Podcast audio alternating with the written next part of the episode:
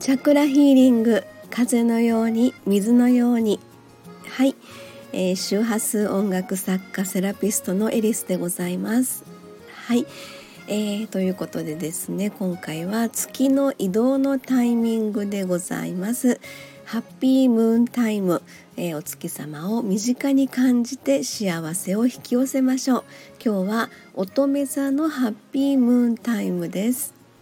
えー、7月3日の日曜日21時31分ですね、えー、から6日水曜日の7時24分までお月様は乙女座の位置で輝いています。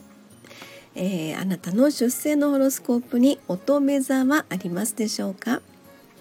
えー、ホロスコープとは出生のタイミングで配置されました10天体と12星座の関係性のことを言います、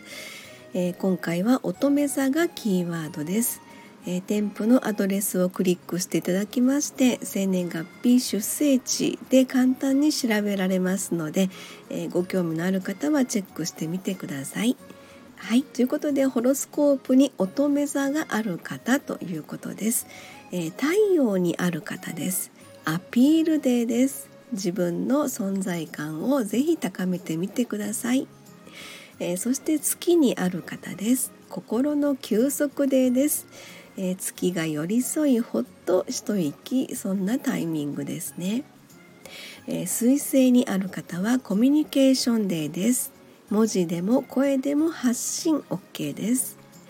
えー、そして乙女座が金星にある方はキラキラワクワクデーです。パッと花開く魅力満開の時ですよ、えー、そして火星にある方はアクションデーです、えー、動くことで発見につながります。木星にある方はラッキーデーです。何の迷いもございません。えそして土星に乙女座がある方はストイックデーです。まずは目の前のことに集中いたしましょう。はい、えー、では出生のそのホロスコープにですね、えー、私乙女座がないよという方ですけれども、えー、お月様を通して是非乙女座のエネルギーをですねそのまま直接受け取ってみてくださいね、え乙女座の気づき学びのレッスンです。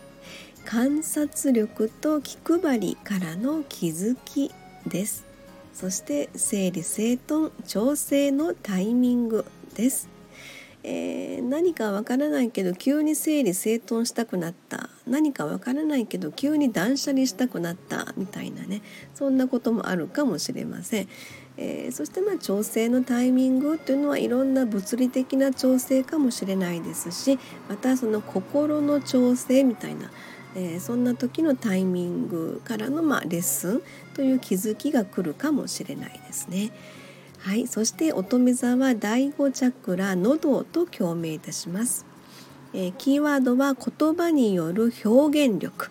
えー、創造性の具現化、えー、ということはですね、まあ、調整のタイミング、えそれを言葉で表現するということが何かキーワードキーポイントになるかもしれないですね、えー、ラッキーカラーは青色です。はい、えー、祈り感謝笑顔で素敵な乙女座のハッピームーンタイムをお過ごしください。はい、えー、では次回は天秤座のハッピームーンタイムです。ありがとうございました。